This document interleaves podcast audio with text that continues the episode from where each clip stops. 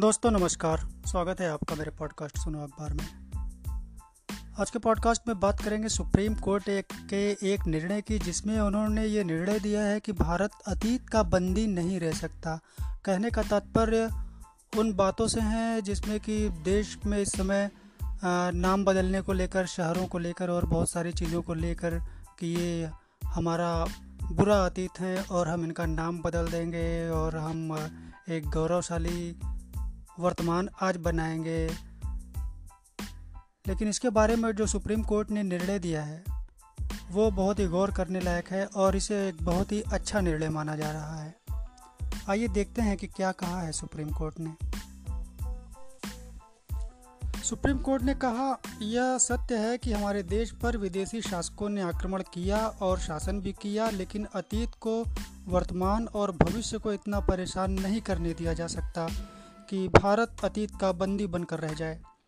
Justice K S Joseph और justice B P नागराला ने की पीठ ने विदेशी आक्रांताओं की ओर से बदले गए प्राचीन ऐतिहासिक, सांस्कृतिक और धार्मिक स्थानों के मूल नामों का पता लगाने व दोबारा वही नाम रखने के लिए नामकरण आयोग के गठन की मांग वाली जनहित याचिका खारिज करते हुए ये टिप्पणी की।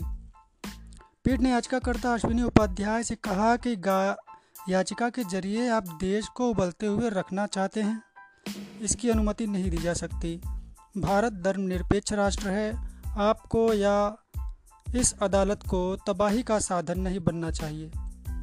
यहाँ समाज के सभी वर्गों को एक साथ रहना होगा। पीठ ने कहा कि इस तथ्य के बाद कि हमारे देश पर विदेशी आक्रांताओं ने शासन किया, हम इतिहास के हिस्सों को अपने हिसाब से नहीं चुन सकते।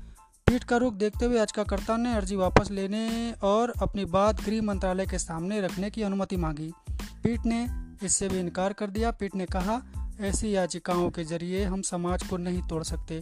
कृपया देश को ध्यान में रखें और किसी धर्म को नहीं।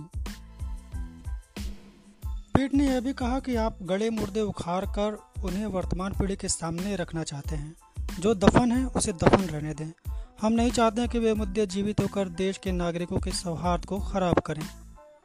पीठ ने संविधान की प्रस्तावना का ज़िक्र करते हुए कहा कि भारत कानून के शासन, धर्मनिरपेक्षता और संविधान से बंधा हुआ है, जिसका अनुच्छेद 14 राष्ट्र के व्यवहार में समानता और निष्पक्षता की गारंटी देता है।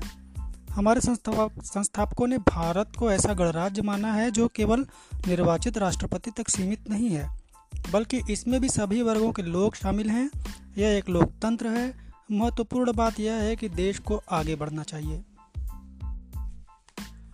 अगली खबर दोस्तों, ईरान से है, जहाँ से कि बहुत ही खबर ये बहुत ही हाहाकारी है। वहाँ पढ़ाई से रोकने के लिए छात्राओं को जहर दिया गया है, ऐसा समाचार सामने आया है।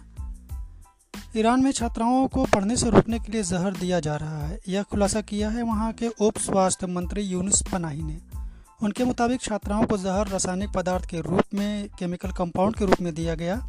इससे बड़े पैमाने पर स्कूली छात्राएँ बीमार हो गईं। हालाँकि यह पता नहीं चल पाया कि जहर देने वाले कौन हैं।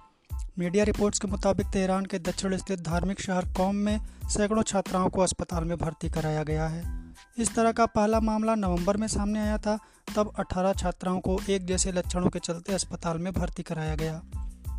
हाल में 22 फरवरी को 15 छात्राएँ भर्ती कराई गई थी, जिन्हें सर दर्द से लेकर सांस लेने में दिक्कत जैसी शिकायतें थी। हालाँकि जहर से अभी तक किसी के मौत की पुष्टि नहीं हुई है, लेकिन सरकार ने अभी तक कोई कदम नहीं उठाया।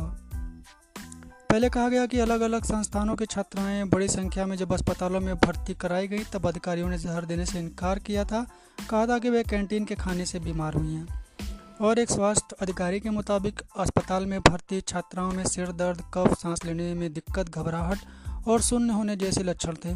कुछ छात्राओं ने कक्षा में अजीब तरह की गंद की शिकायत भी की थी। जहर देने का शक इसलिए भी होता है क्योंकि मामला सिर्फ़ छात्राओं का है और वहाँ छात्राओं की हालत क्या है, आप जानते हैं। इस समय हिजाब पर भी किस तरह से वहाँ संघर्ष चल रहा है, आप जानते हैं। तो जाँच के बाद सही बातें सामने आएँगी। आज का पॉडकास्ट यहीं तक। तब तक के लिए मैं आपसे विदा लेता हूँ।